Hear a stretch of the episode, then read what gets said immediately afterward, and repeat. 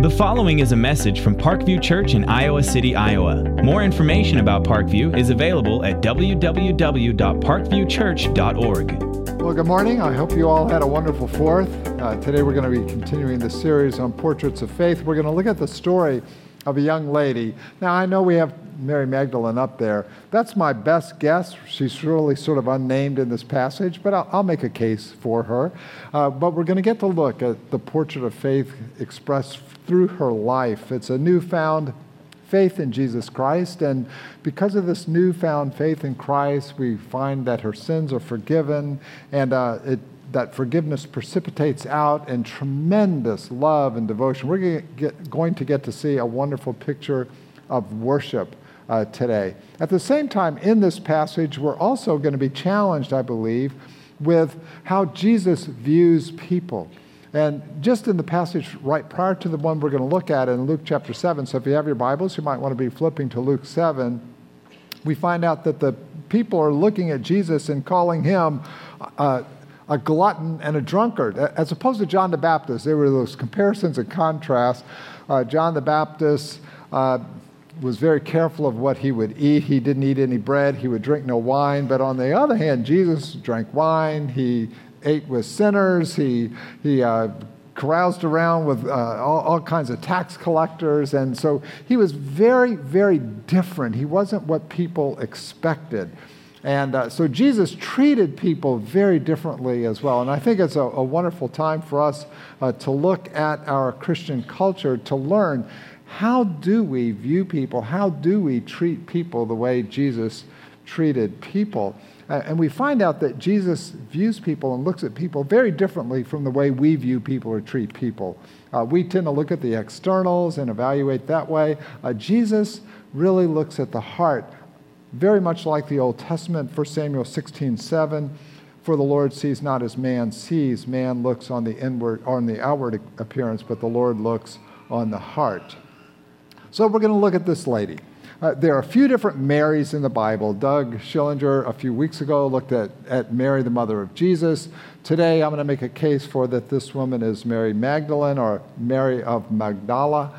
And then we're going to look at another Mary in a few weeks, uh, Mary of Bethany.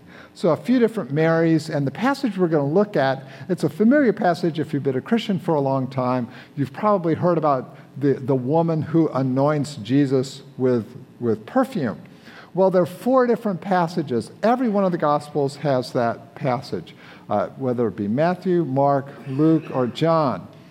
Now, there are some commentators, especially those like Eusebius, would say, well, really, it's all the same event, but just sort of told in different ways and chronologically placed in different places. Uh, most commentators today would say it's really two different events. And uh, so, Matthew Mark, and John, that picture of this woman uh, would be found much later in the Gospels. Uh, it, would be, it would take place after, after the um, disclosing of, of the betrayal of Jesus and, and right before the crucifixion. It would happen much, much later. And this one would happen much, much earlier in the Gospels, actually, right around the time, right before Jesus began to teach and instruct uh, the disciples. So that's sort of the, the background. Uh, I would make the case that this probably is Mary of Magdala, Mary Magdalene. Again, it's a 50 50 shot. Who knows? Uh, one, of, one of the people I most respect doesn't think it is. Uh, I happen to think uh, there's some reasons I think. Perhaps she is. So it's a lot easier for me to say Mary than it is to say unnamed woman. So I'll just call her Mary. But, but just know there's some debate there, okay? Well, let's, let's look at exactly what took place. Okay? One of the Pharisees, what we're going to see, we're going to see this lady that just became a Christian. Okay? Mary of Magdala just became a believer, and she's looking for Jesus. She just wants to find him and say thanks to Jesus. On the other hand, there's a Pharisee, a guy by the name of Simon, and he's going to open his house. They're very intrigued by Jesus. There, there's so much that's going on now around Jesus that um, it's just causing a, a, a, lot of questions. So he invited Jesus to this dinner, and he's invited some guests, and they want to find out more about, about what's happening. So that's the setting. One of the Pharisees, this is that guy Simon, asked him to eat with him. And he went into the Pharisee's house, took his place at the table. And behold, a woman of the city who was a sinner, when she learned that he was reclining at the table in the Pharisee's house, she brought an alabaster flask of ointment. And standing behind him at his feet, weeping, she began to wet his feet with her tears, wiped them with her hair, the hair of her head, and kissed his feet and anointed uh, them with ointment. Now, when the Pharisee who had invited him saw this, he said to himself, If this man were a prophet, he would have known who and what sort of woman this is who's touching him, for she is a sinner. So this was a big deal to get invited. I know a lot, a lot of us enjoy having people over to our homes, and, and uh, boy, who of us wouldn't want to invite Jesus over to our house uh, for dinner? Uh, again, this is a big deal because, again, there, there's a lot of talk about what's beginning to happen in Jerusalem and around Galilee and in this whole Palestine, Palestinian area. A lot of people were saying that God has visited his people through a, a, great prophet. Some people were wondering if this perhaps might even be John the Baptist come back from the dead. Uh, some people were saying, well, but why, if he's a prophet, why would he be eating and drinking. Why, why would he be, even if we're thinking he's John the Baptist, why would he be spending so much time with tax collectors, with, with sinners? And uh, they would look at the many things he's already done heal lepers, give sight to the blind, walk on water, calm the waves in the seas. And something chronologically, if this was earlier in his ministry, that just happened, he just raised the dead uh, of a widow, her son. So there's a lot of talk, a lot of things that were going on. And one thing that I think makes so much sense to me is that when you follow the text chronologically, what has just happened, Jesus began to talk to these people and say, I thank you, Father, Lord of heaven and earth, that you have hidden these things from the wise and understanding, and you've revealed all of these things to little children. So he's talking to these people. And then all of a sudden, he says, and I think Mary Magdalene was here. I think this is when she became a Christian. Because it happens just before this passage. Jesus said, Come unto me, all ye who labor and are heavy laden, and I will give you rest. Take my yoke upon you. Learn from me. I am gentle and lowly in heart, and you're going to find rest for your souls. For my yoke is easy, and my burden is light. I'm speculating, I know that, but I think it was somewhere here, some in the time frame it had to be very, very close to this, that this lady becomes a Christian and now she rushes to find Jesus. So I think that's a it's a, it's a good guess. So Simon uh, wants to throw this party, and it was customary that you would sit around a table. Actually, the custom took place in Persian, so they adopted that, that custom. They would have a, a, small table, a short table. You'd lay down on your left elbow on a cushion, your feet would stick out to the side, and uh, you would have the, the guest of honor, someone who uh, was invited to, to speak. Jesus was that person that they invited to come. And uh, typically they would leave the door open so other people who were hungry could come in and they could sit around the perimeter and listen uh, to the conversation. So there were a lot of people there, and you can imagine the kinds of questions that were being asked. You know, young man, we, we noticed that uh, you say you're from Galilee, but we know the scriptures, and the scripture says no prophet comes from Galilee. How, how do you put those two together? And, and what are these claims that you're making that you're going to tear down the temple and build it back in three days? Well, what do you mean by that? Uh, what do you mean that God desires compassion more than sacrifice? And, or, or tell us, a lot of people are claiming that you raise this this young man from the dead. Uh, was he really sleeping? Was it a trick? How did you do it? And you can just see the numbers of questions. Now, customarily, these people who would come in, the individual would come in, their feet would immediately be washed. Uh, they would be anointed with perfume, with, with you know, you can imagine what the place would smell like if they didn't anoint people with perfume. So they anointed them with perfume. They would wash their feet. They would give them a kiss. Uh, they would give them water uh, to drink. And yet, when Jesus walked into this meal, we're going to find out that really uh, no one gave him a kiss, no one washed his feet, no one anointed him, no one embraced him. Now, let me ask you if someone were to walk into your home, into your place of business, onto your team, and they were very, very different from you. Socially, morally, religiously, very, very different from you, how would you treat them? So here's my question. What I want us to deal with are we going to be a church that's more like Simon's house? Or are we going to be a church more like the way Jesus treated people? So, for you individually, as, as a person, perhaps a family, you have a home or an apartment or maybe a dorm. Are you going to, what is your dorm? What is your team? What is your community group going to be like? Is it going to be more like Simon's house? Or is it going to be more like the way Jesus embraces people? So I want us to deal with that. I want us to think about that as we go through this passage. I, I think we do the passage injustice if we don't wrestle with that notion.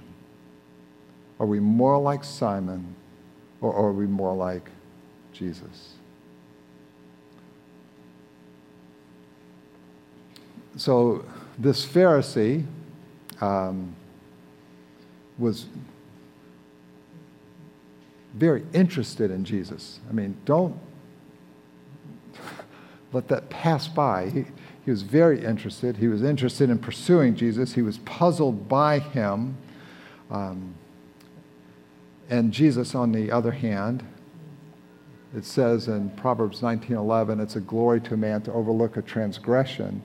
Uh, Jesus overlooked the fact that he wasn't anointed, his feet weren't washed, he wasn't kissed, and yet he sat down to answer their questions. And it's amazing. So there's the setting. You got the setting, there's a setting, and then all of a sudden the text says, kai idou, and behold. In other words, interruption, the setting is set, the table is set, the speaker's there, and all of a sudden something drastic happens and this woman bursts through the door. Through the door. Now, it's not simply someone barging into a meal. I mean, this is, and you got to understand it, in this culture, this was a woman barging into a meal. Not just a meal, but this is a woman barging into a meal filled with men ready for a discussion. And this was a woman not just barging into a male meeting, but going right to the heart of the table to the person that the conversation was centered around. And the text literally says, And behold, a woman of the city who was a sinner. This is a polite way, almost a euphemism, where a Pharisee would use the word sinner either to describe a male who was a tax collector or a woman who was a prostitute. That's the context of the use of this word, that she was a prostitute. That's why I think there's strong evidence that this was Mary of Magdala, Mary Magdalene. And she's going to be introduced to us in just a few verses. In chapter 8, verse 2, we're introduced to Mary of Magdala. She was a prostitute. She bore the mark of prostitution. She came in with her hair not up, but her hair was down. That was her red light. That was her calling card, so to speak. But notice it says, Therefore I tell you in verse 47 that her sins, which are many, are forgiven, for she loved much, Jesus is saying. Now I'm going to. I'm going to just make a grammatical point. I know it's going to bore some of you, maybe most of you, but I think it's really important. Her sins, which are many, are forgiven. Now, very precise. You, you can't argue with the words that are used. Very, very precise. Uh, it's the perfect tense. In other words, her sins are forgiven. Something happened in her past, and I think it's when she was hearing Jesus just the day before going, Come unto me, all you who are weak and heavy laden, and I will give you rest. Something happened in the past, but the results are continuing, perfect tense. It's not something that's questionable because it's in the indicative mood. It's the mood of certainty. And it was something, the voice is, is uh, passive. It happened to her. Something happened to her, probably very, very recently, that rocked her world, that changed her life, that caused her to want to find this man who treated her differently than every other man she's ever met. This woman had seen the worst of men, believe me, the worst of religious men, in the very true sense of the word.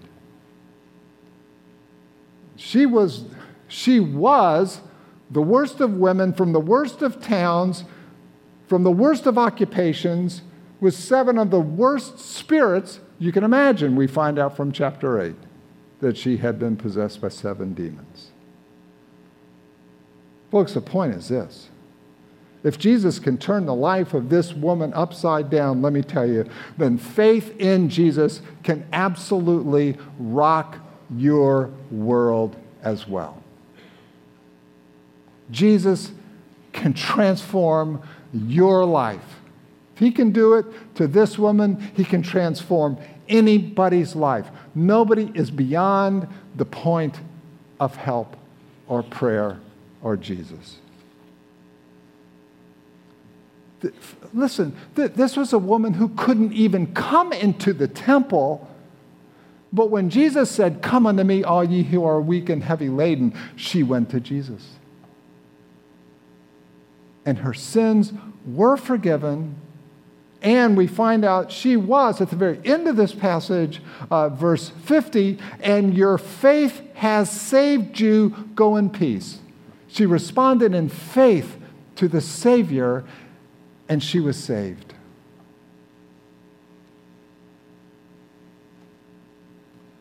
So let me ask you I mean, you are here, and I'm just going to ask you straight out this passage ends. Her faith has saved you. Let me ask you, are you saved?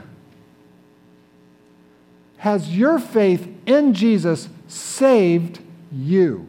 I don't know how else to put it without painting outside the lines. That's as clear as I can say it. Has your faith in Jesus, the Savior of the world, saved you? That's a question you need to grab. Don't leave today without answering that question. Don't leave today. If you have questions about that, come ask me. Ask somebody with a little green, I can help you. Ask somebody on staff. Do not leave without having that question answered today. Are you saved? The invitation that Jesus made to this woman is the same invitation he's speaking to you. Come unto me. Come unto me all you who are weak and heavy laden. Let me change your life. Let me give you rest. Let me give you, as this verse says, let me give you peace. And just like this woman, you go as you are. You go as you are. The worst of women, from the worst of towns, the worst of occupations, she went to Jesus and her life was radically transformed. So she, she can't wait to just say thanks. She can't wait to worship him. So she finds out where she is. She barges into this meeting. She didn't have time to clean up the outside of her body. She didn't even have time to tie up her hair to get herself re- uh, respectable. She just wants to rush in and to say thank you. And she rushes in. She brings the best she has to give to him. Folks, her life was transformed this woman who had been hurt for years, in particularly by men, for the first time experienced genuine love, genuine forgiveness, and treated as an ob- by men as an object of love rather than an object of lust. So she rushes in. She brings the most expensive thing she has, the most precious thing she has. She rushes it. And when she looks at Jesus, she looks at him and she, she's shocked that his feet aren't washed. He doesn't smell of the aroma of spikenard. No one is sitting close. So her eyes, the eyes that were used to allure men, she weeps, and the tears fall on his feet. The hair, her calling card that was used again to draw men, are now used to wipe his feet. The perfume that she bought again to allure men is now used to anoint the Savior. She is a worshiper of Jesus. You know, I was talking to my son yesterday, and I said, You know, John, it's amazing to me whenever you look at intense, emotional, majestic pictures of worship in the New Testament, it's of women. Whether it be the woman at the well, the woman caught in adultery, the unnamed woman of the house of this Pharisee, uh, the women at the tomb. And I think, you know, God is so good because in most cultures, you would never see women lifted up the way it's done in Christianity. And you think, what in the world was going through Simon's mind? Now, when the Pharisee who had invited him saw this, he said to himself, If this man were a prophet, he would have known and what sort of woman this is who's touching him, for she's a sinner. I want you to get this because I thoroughly believe it. The thoughts of Simon were far more offensive to Jesus than the immoral actions of Mary. You know, as Christians, the longer I become a, the longer I am a Christian, the more I am convinced that we really don't realize how offensive we can be and come across to those who don't know Jesus. We can come across just like Simon. We can be so judgmental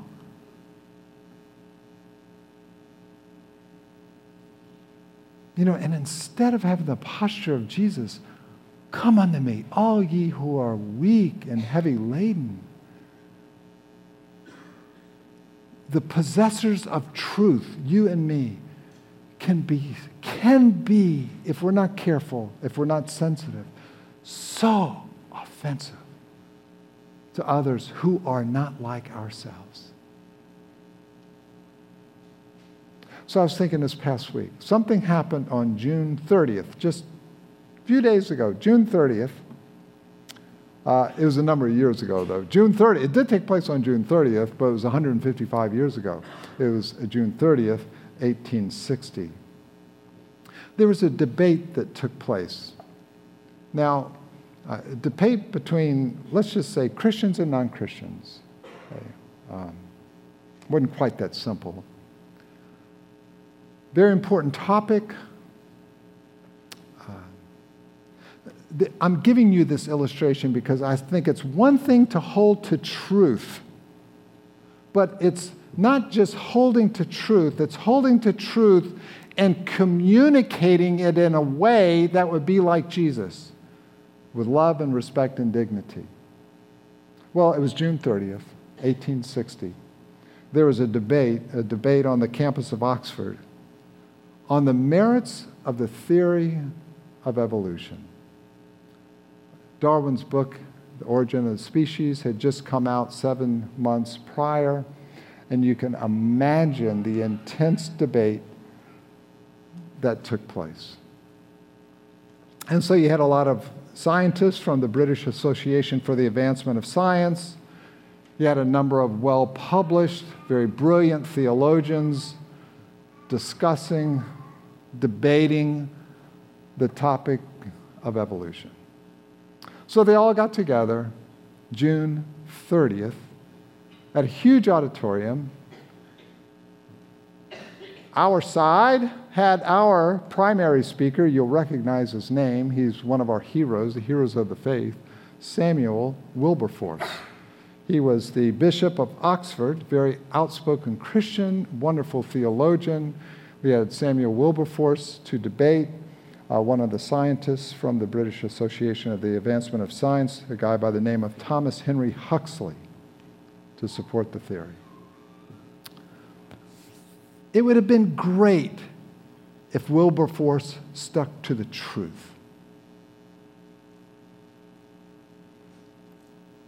But he said this. And in so doing, it went from truth to a side bet issue, and we lost a war.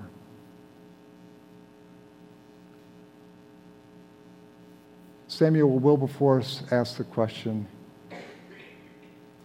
he said, Thomas, are you descended from an ape on your mother's side or on your father's side? And the auditorium erupted in laughter. Huxley didn't laugh. Huxley sat there, waited for the crowd to die down. Huxley replied to Thomas. He said, Thomas, I would not be ashamed to have a monkey as an ancestor. However, I would be ashamed to descend from someone who would use his great gifts to obscure the truth.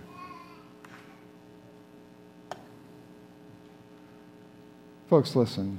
Today, the inflaming issue surrounding Christianity is no longer evolution, but how we respond to and how we treat others with love and dignity while holding to the truth can and will go a long, long way to propelling the gospel forward. Or it will cause us to be looked upon with contempt and with ridicule. So, what was Jesus' reply? Jesus answered Simon. Think about it for a second. How could, how could he have answered Simon? I mean, he could have lowered the boom on him, right? But listen how he answered. He, he didn't take the path of Samuel Wilberforce, he took a different path. Jesus answered and said, Simon, I have something to say to you. And he answered, Say it, teacher. A certain money lender had two debtors. One owed 500 denarii, the other 50. And when they could not pay, he canceled the debt of both. Now, which of them will love him more? And Simon answered, The one, I suppose, for whom he canceled the larger debt. And Jesus said, You have judged rightly. Let me tell you, Jesus could have scolded him. I mean, he could have, you know, he could have got into it, but basically, what Jesus was trying to do was to get Simon to view this woman through the same set of eyes that God saw her. That's what Jesus is trying to do to us in this passage. He's saying, Come on, church. View people who are very different from you religiously, morally, ethically, very different from you. View them through the same set of eyes that God sees them. And so he tells this story of these two debtors, uh, both desperately in need, both debtors, both impotent, neither one of them could repay, both in need of grace, both were forgiven. Um, the problem is, Simon, and, and this is my prayer for us, Simon couldn't see that Jesus was trying to apply this to his life. If we just sit here and listen to the story of faith and, and we don't get what Jesus is trying to teach, then we're just as guilty as Simon. We're all in need of Jesus. Listen, there's none righteous, no, not one. Our, our righteousness is as filthy rags. It doesn't matter who we are, where we've come from, what kind of background we have. We're all in need of the Savior. So Jesus then turns toward the woman and says to Simon, Do you see this woman? I entered your house. You gave me no water for my feet, but she has wet my feet with her tears, wiped them with her hair. You gave me no kiss, but from the time that I came in, she's not ceased to kiss my feet. You didn't anoint my head with oil, but she's anointed my feet with ointment. Therefore, I tell you, her sins, which are many, are forgiven. She loved much, but he who is forgiven little loves little. Jesus was telling Simon, Simon, do you know what I see when I see this woman? He said, Simon, I see a worshiper of God. She has loved me, she worships me. He says, But you know what, Simon? You didn't wash my feet when I came in your door. She hasn't stopped wetting them with her tears. You didn't dry my feet, but, but she has used her very hair to towel my feet dry. You wouldn't anoint me, but she has given to me the best that she has. You wouldn't kiss me, she hasn't stopped kissing my feet. Simon, you really are asking me what I see in this woman? Let me tell you what I see in this woman. I see this woman as a new creature in Christ, forgiven with the very righteousness of God. That's what I see. But Simon, for you, dressed in all your religious garb, all I see is a spiritual pauper. And you think, boy, why is this text so important? Why has this text survived the years? I'll tell you why. Because life is filled with Marys and Simons. Churches are filled with Marys and Simon. You know, I, I pray for us I pray for us that we can identify with Mary. I know for many of you, we've heard your testimonies. They're awesome. Your life has been revolutionized by Jesus Christ. He's forgiven your sin. You've turned to Christ. Uh, you've experienced newness of life. You love to tell that story. Um, there is, without a doubt, heart faith. I pray to God that your faith doesn't stop with head faith. I mean, all of us have to ask questions, but it should never stop there with the head. It's got to move on to the heart. Um, so that's my prayer for us. You know, we'll never come to know Jesus if we don't come to the point where we you have to go behind the head. It's yes, we do ask questions, but it's we come to the point where we recognize our desperate need for Jesus. We see our sin, how we're separated from God. We see our need for salvation, our need for a Savior, and we repent and we turn to Christ.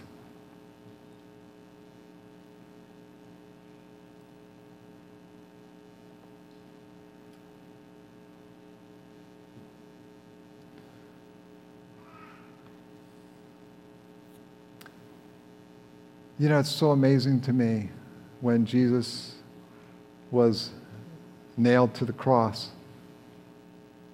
Simon wasn't there, but Mary was there. She was there. And when they took, three days later, when they took that body down, wrapped it up to take it to the tomb, no Pharisees were there. Mary was there when he rose from the dead, there was no Sanhedrin that wept and said, Do you know where they've taken away the body of my Lord? But Mary was there, and Mary, that's exactly what Mary wondered.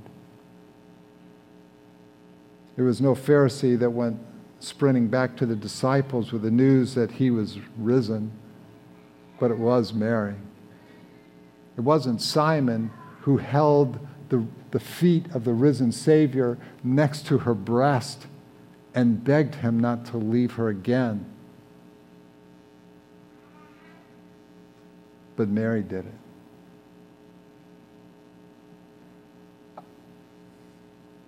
You know, she didn't know so much, but she knew him. She accepted his love, she accepted his forgiveness, and she worshiped him. So, a couple of questions. Who do you identify more with? Do you identify more with Mary or Simon? Has your life been changed from the inside out? Does your heart, re- when I talk about Mary and tell her story, does your heart resonate? Sure, your story is going to be radically different from hers, but do you resonate with that story? Or do you identify more with Simon? You're interested in Jesus. You like to find out more about Jesus but you tend to be more critical and judgmental, a little more aloof. My prayer for you is that you would be like Mary. And then, secondly, can you relate more to Jesus' attitude toward sinners or more to Simon's attitude toward sinners? Boy, my prayer for all of us, my prayer for all of us is that we would be like Jesus. Come unto me, all ye who are weak and heavy laden. Let me point you to the one who can give you rest. Well, let's all stand up and close with prayer, and then there's no song to end it, but please, please if you feel like you identify with Mary, and if you've never come to that point where you can clearly say, My salvation is sure because I have put my faith in Christ. If you, if you haven't got to that point and you want to talk to somebody, please, please do. Uh, don't leave without asking somebody. Ask me, ask somebody on staff, ask somebody with the green, ask somebody who brought you. Uh, get that part settled. Well, let me pray.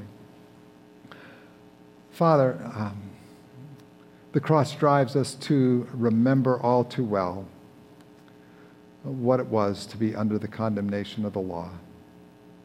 Uh, we put all kinds of gods before you. Uh, we, we loved ourselves, we loved the world, we loved things in the world.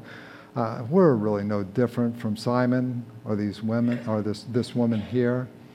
Um, but in your mercy, Jesus, you said to us, Come unto me, all ye who are weak and heavy laden, and I'll give you rest. And when we came to you in faith, you forgave us, because within every sin is planted the seed of the gospel of grace. And faith in Jesus waters that seed, transforms the life, forgives the sin, and, and makes our lives one of beauty and worship and fruitfulness. So, God, uh, take our hair, our hair that was used for sin, and to use it as a towel for your feet. Take our perfume that was once used for selfish gain and use it to glorify you. Take our eyes that tried to catch the weak, use them to weep great tears of love. Bring us to our knees in worship and in love. We thank you for the Lord Jesus Christ for him who came and died and was punished by God the Father for our disobedience, and that he who knew no sin became sin for us.